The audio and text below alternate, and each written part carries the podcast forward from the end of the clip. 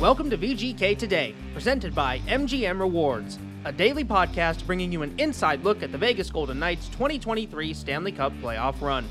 I'm Justin Russo with the Golden Knights on Saturday, May 6th, and tonight the VGK and Edmonton Oilers battle it out again with Game 2 set for 4 p.m. from T Mobile Arena.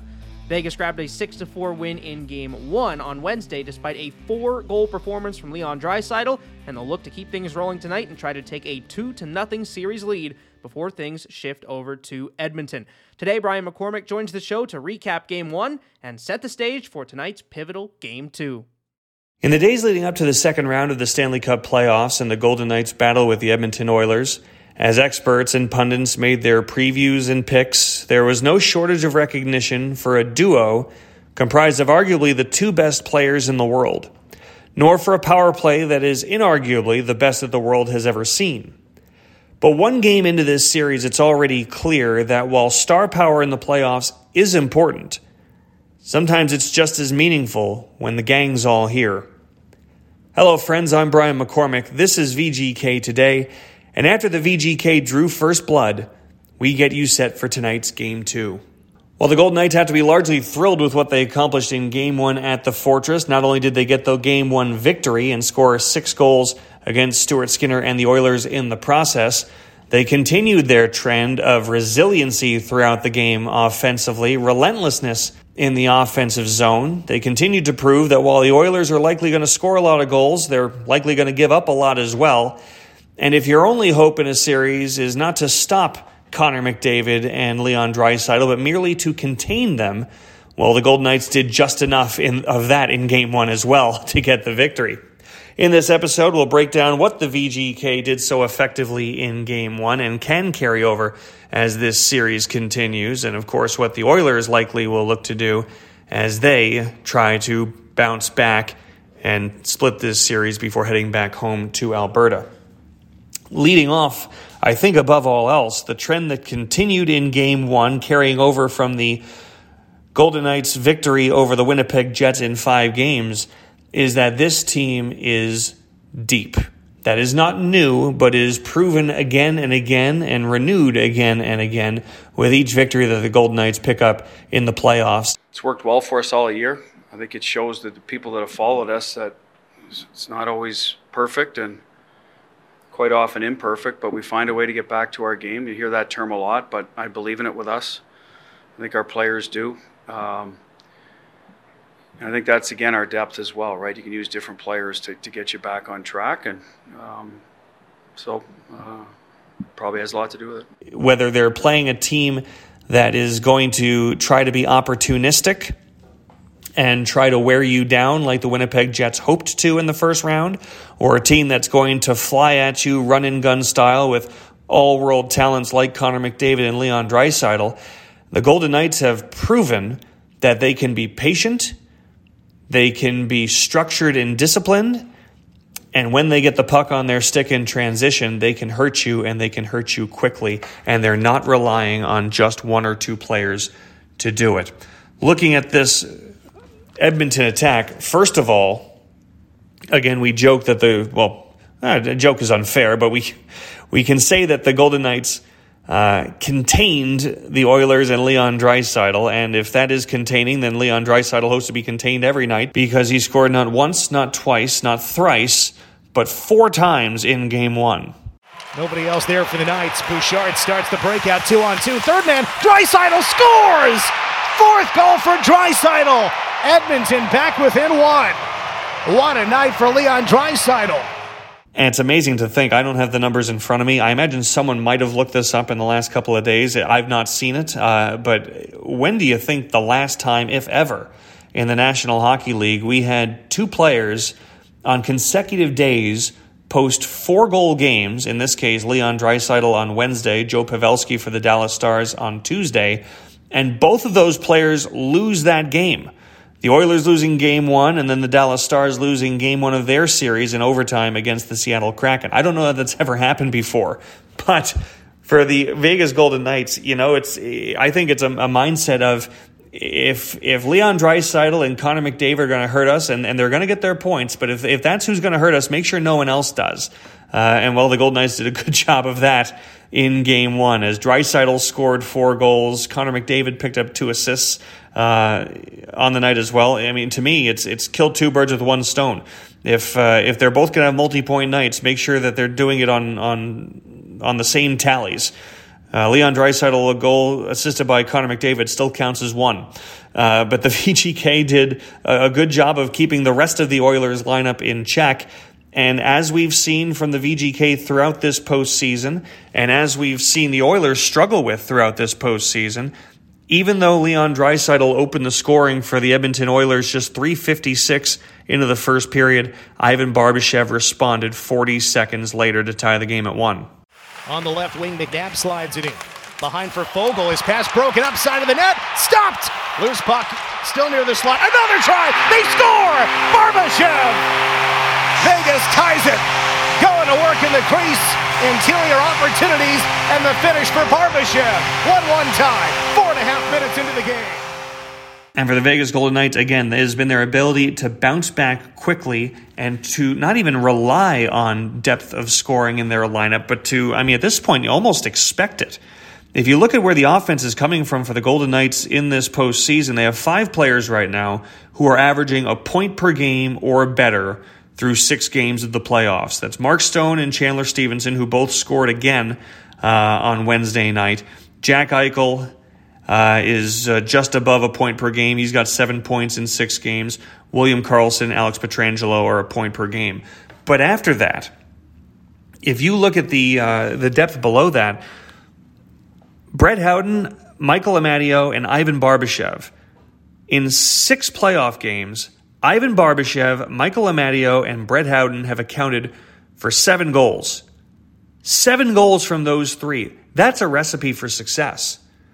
And when you juxtapose it against an Edmonton Oilers team that has gotten 11 goals from Leon Draisaitl, for Edmonton, that's a good thing. That's no, no one's sneezing at that. But he's scored 11 of their 29 goals. Klim Kostin, Connor McDavid, and Evander Kane all have three. That's the gap. 11 for Draisaitl. The next highest total is Kostin McDavid and Kane with three. Ryan Nugent Hopkins has four assists in seven playoff games. He doesn't have a goal yet. So this is an Oilers team that offensively has been pretty dependent uh, on a couple of big names. And that is not to say that it's going to stay that way. Zach Hyman's going to make an impact at some point, you would presume. Uh, Vander Kane, Ryan Nugent Hopkins, Evan Bouchard, these guys are going to get their cracks at it. But on nights when they're quiet, you need to win hockey games. And that's what the VGK did in game one. And as Bruce Cassidy has uh, referenced multiple times throughout this postseason, it's because it's not one person's job every night to be the offensive wagon. Everyone pulls on the rope, and largely in game one, uh, one while it was by committee, it was a big step up game for Ivan Barbashev. Eichel breaks left wall. Hassled on the near side, rink wide right. Whitecloud's pass attempt blocked by Nugent Hopkins. Whitecloud again. Out high. A wrist shot. Score! Tipped in front. Barbashev, second of the day. Knights back in the lead. 4 3 Golden Knights. Two and a half minutes into the third. And what stands out to me after game one is you look at how the Golden Knights were creating offense. Now, first of all, the, the forecheck continues to lead directly to offense. And, and we talked about a lot in the Winnipeg series, but right off the hop, Ivan Barbashev's first goal of the game is the direct product of forecheck pressure and some trouble at the side of the net for Vincent Desharnais on the uh, young defenseman for the Edmonton Oilers. And the Oilers, again, young defensively, the Philip Broberg and, and Vincent Desharnais, these are young guys. Evan Bouchard is still relatively young. Um, but the Oilers have had trouble in their own end. And it was a turnover by Desharnais that led directly to the Barbashev goal. But I think it's worth mentioning two things when you look at how the Golden Knights produced offense and how they can continue to produce offense. If you look at what the Oilers have done in the first seven games of their playoff run, they've not been great around their own net. And Stuart Skinner, who is a Calder Trophy finalist um, and had a great rookie season, but is getting his first real taste of playoff action, has not looked overwhelmingly sure-handed in these playoffs. He's got a 368 goals against average and an 883 save percentage. But I went back, I'm looking through the highlights of, of the Oilers' playoff run to this point, and it, to me, Stuart Skinner has just not looked comfortable on pucks around his feet. So I did the tally. He gave up just uh, this is on goals that are, are, rebounds and pucks around his feet. So just general, you know, scramble pay, plays, scramble pucks around the blue paint. I counted one on Wednesday, and that first Barbashev goal I, I count as that. Even though the, by the time Barbashev fires it, it's leaked out closer to the hash marks. That's a, a turnover and a puck rattling around that starts around the goal mouth that neither the Edmonton Oilers defense or Stuart Skinner is able to get hands on. In the playoffs as a whole, eight goals. Stuart Skinner's given up eight goals on rebounds and pucks around his feet. Now, these aren't all equal, of course. Some pucks uh, it's not surprising to say that there are going to be a lot of goals given up in the in in any NHL game on rebounds and deflections and and pucks in tight. Most goals are scored from inside the hash marks and in tight. But of those eight goals, you know, we're counting pucks that were mishandled. We're counting the Philip Danault giveaway in Game Six against the LA Kings. Uh, Gabe Vilardi had a goal where Skinner's skate was literally pressed against the post and the puck somehow leaked underneath it he just has not looked overwhelmingly confident. Uh, and to me, he's not controlled the blue ice uh, in his in his games this this season. And the Golden Knights have done a good job throughout this postseason of getting pucks to the front, of getting bodies to the front. On Wednesday night, the Golden Knights had three goals that were the, prog- uh, the, the product of either rebounds or deflections. Barbashev had a deflection goal. Mark Stone had a deflection goal. They got to the front. They got tips. For the playoffs as a whole, the Golden Knights have eight goals that are either rebounds or deflections. Rebounds or deflections. So the Golden Knights have done a great job getting to the front. The Oilers have not done a good job controlling the front of their net. And again, when I talk about the goals given up by Skinner in front, that's not counting goals where players have just walked to the front, which is not on Skinner. That's on the Oilers defensively. But again, it's a, it's a young defense. It's been a bit of a porous defense and even players that the Oilers rely on heavily, like Darnell Nurse, has had instances in this postseason of of, uh, of missed coverages in, in the defensive zone. So I think for the Golden Knights, who have done such a good job on the forecheck, creating turnovers and funneling things to the middle of the ice, that's a recipe for success against the Edmonton Oilers. And you'll hear coaches say it all the time, often on the power play, but it works for five on five too. Puck retrievals are so important when you've got the puck on your stick, when you're stationed against the half wall, or when you're when you're set up, and, and for the power play, it's even more evident. But when you are in a structured attack in the offensive zone, the team that's defending is structured too. They're where they plan to be. They're following the X's and O's of their defensive zone structure. When you fire the puck on net and it goes off the pad and deflects to the corner, that's scramble mode now. Now everyone is trying to retrieve the puck. And once the puck is retrieved, that's when everyone needs to scramble back to their original defensive position again. So if you can get puck retrievals on turnovers, on forechecks, on rebounds, if you can get puck retrievals and get and, and, and move the puck quickly, that's when you're going to find cracks in defensive coverage before teams have been able to adjust to the new reality of where the puck has gone. And the Gold Knights have done that very well throughout the postseason. They did it really, really well in game one. And now you have an Edmonton Oilers team that's given up three goals or more in six of their seven games in these playoffs. They've surrendered leads in five of seven games in these playoffs. They've given up multi goal leads three times in these playoffs. Now, again, giving up a lead in five of their seven games, sometimes that means that a game that was 1 nothing became 1 1. You know, that, that is not uh, certainly anything to overly criticize, but it does demonstrate that for the Oilers, when they get in front, when they get a lead in, in this postseason, largely, they have really been able only able to pull away and conquer a game, claim a game, leave no doubt in a game once in this postseason. And it was in game five against the LA Kings. So the Golden Knights are going to be thrilled with what they were able to accomplish, uh, putting pressure in the Edmonton zone in game one. We also heard from Bruce Cassidy his uh, how happy he's been with his group. He said there's no hope plays. There's no there's no hail marys. There's no throwing a puck into an area and hoping it works out. This is a Golden Knights team that has been very purposeful on the attack, and I think what we saw it most with in Game One. Again, we've talked about the in zone work.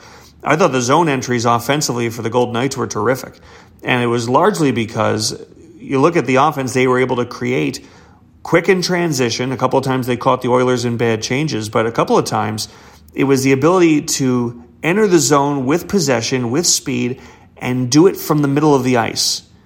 Not driving wide in a in a and you take what the defense gives you sometimes, but sometimes you you know the, the lane to enter the zone is wide. You put you get your wheels going, you lower your shoulder, and you try to drive deep into the zone and go to work.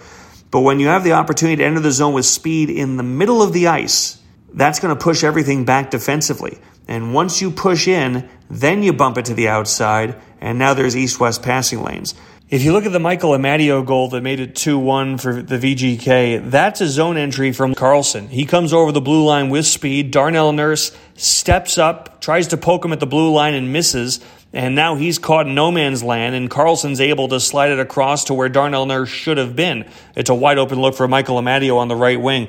Oilers in the zone, put towards the net. Whitecloud blocks the shot, starts it out to Karlsson. Across the line, to the right, a drive, and a goal! Right wing shot from Amadio. The Knights take the lead.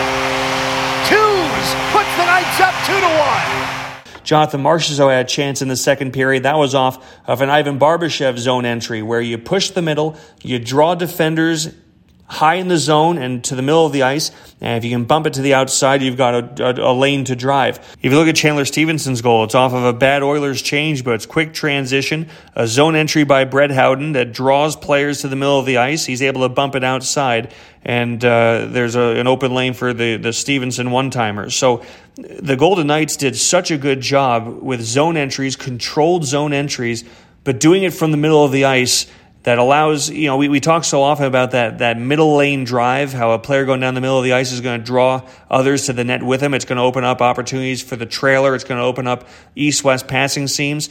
Well sometimes if the puck carrier can draw guys to him it's going to it's going to accomplish the same goal. And the golden knights off the rush were really really good but it's because of their neutral zone game. It allowed them to attack with speed from the middle.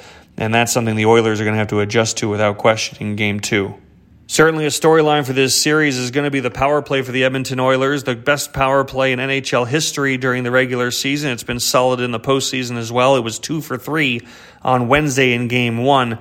For the Golden Knights, the most important thing you can do is try to stay out of the box, and that's uh, easier said than done, but it's something that the Golden Knights do better than any other team in the National Hockey League. In the regular season, they were shorthanded on average 2.38 times per game on average. So less than three penalty kills per game for the Golden Knights. That was the best mark in the National Hockey League. In the playoffs, again, they have the best mark in the NHL during the postseason. They've been shorthanded on average only two and a half times per game. So it is in the VGK's DNA to avoid the box. Uh, and if they can do that, it's going to benefit them greatly because, again, this is an Edmonton power play that's going to hurt you if you face it too often. Uh, and I think it was something on the ESPN broadcast. Ryan Callahan uh, on the ESPN broadcast did a really good job of explaining what the Oilers' power play does so well. And it doesn't look the same every time. Uh, the the second Draisaitl power play goal, he and McDavid are on the same side of the ice. McDavid's in the corner, gets the puck to the front, and after some pinball, Draisaitl's off to the side of the net. But the first power play goal for Edmonton, the first goal of the game, you see McDavid kind of wheel high in the zone, collects the pass at the top of the left circle while moving downhill, and then moves it across from left circle to right circle where Draisaitl was for the one timer. We see that one timer all the time. The difference, though, and this is what Callahan explained pretty well, I thought, it's not a one timer that's stationary. We're used to seeing Ovechkin and Stamkos at the top of the right circle, that, that patented one timer. The first time the Oilers tried to set up Draisaitl on the right wing side, the pass didn't get through.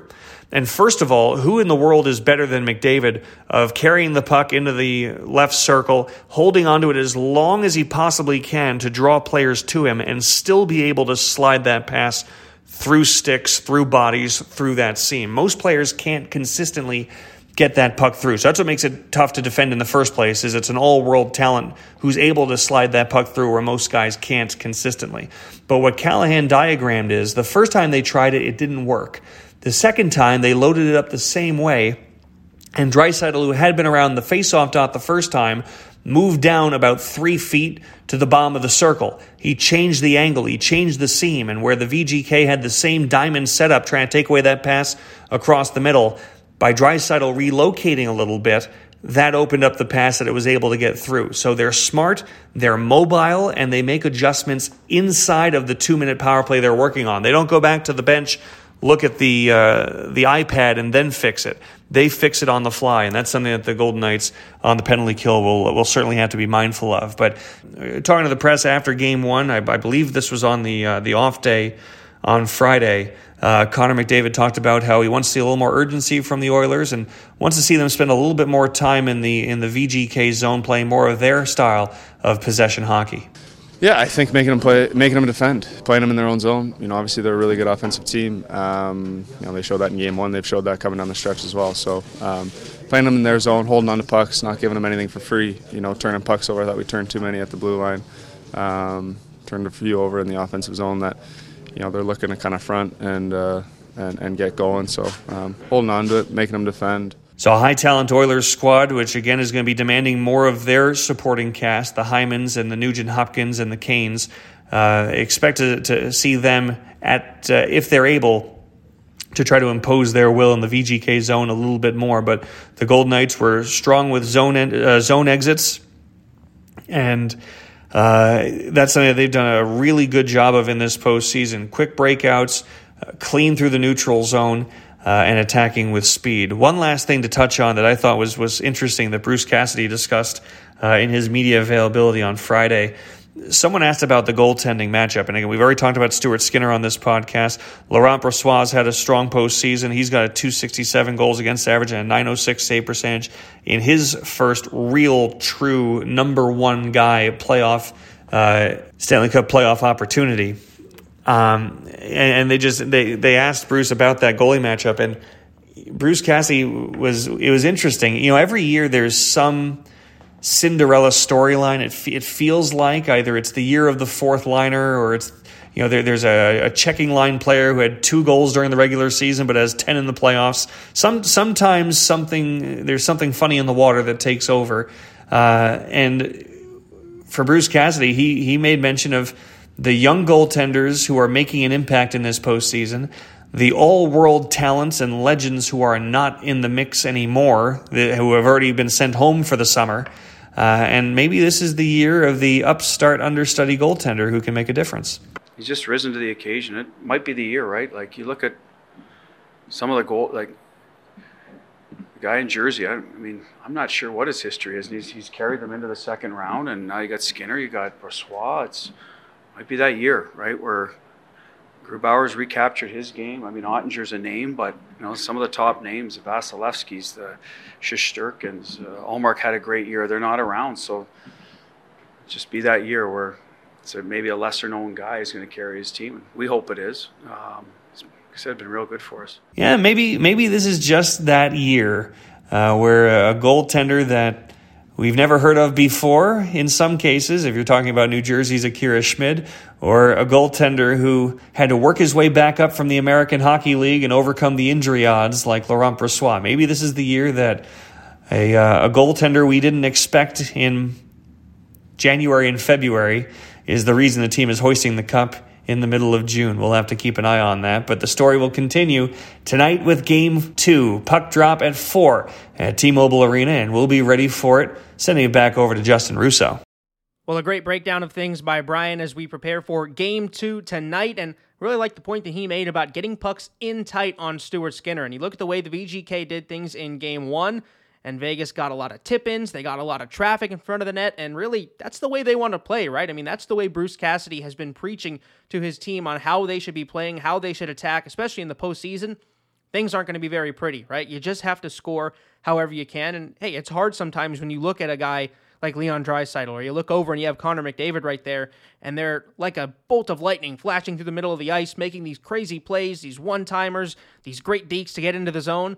But for the Vegas Golden Knights, that's not their identity. Sure, they scored six goals. They had a high flying offense in game one, but they did it a little bit differently than the Oilers. They got those tips, they got those goals near the front of the net, and they need to keep doing that in game two. Blueprint is there. Now you just have to keep following it if you're Bruce Cassidy and the Vegas Golden Knights. And I think that they are going to take that to heart and hopefully we'll see that again in game two for the VGK and see if they can grab a two to nothing series lead against the Edmonton Oilers before things shift back to Edmonton on Monday for game three. But before things do shift over to Edmonton, got a home game tonight at the Fortress. And I'll remind you that playoff tickets for round two are still available. You can go to VegasGoldenKnights.com right now to get either a playoff strip so you can get the same seats for every home game in the round, or get your single game tickets just like usual. So go to VegasGoldenKnights.com to get tickets to round two of the 2023 Stanley Cup playoffs against the Edmonton Oilers. Also, take a second to remind you to subscribe wherever you get your podcasts so you don't miss a moment of the team's quest for the Stanley Cup right here on VGK Today. Tomorrow, Darren Millar joins the show to recap all of tonight's Game 2 action. Justin Russo signing off for episode 20 of VGK Today, presented by MGM Rewards.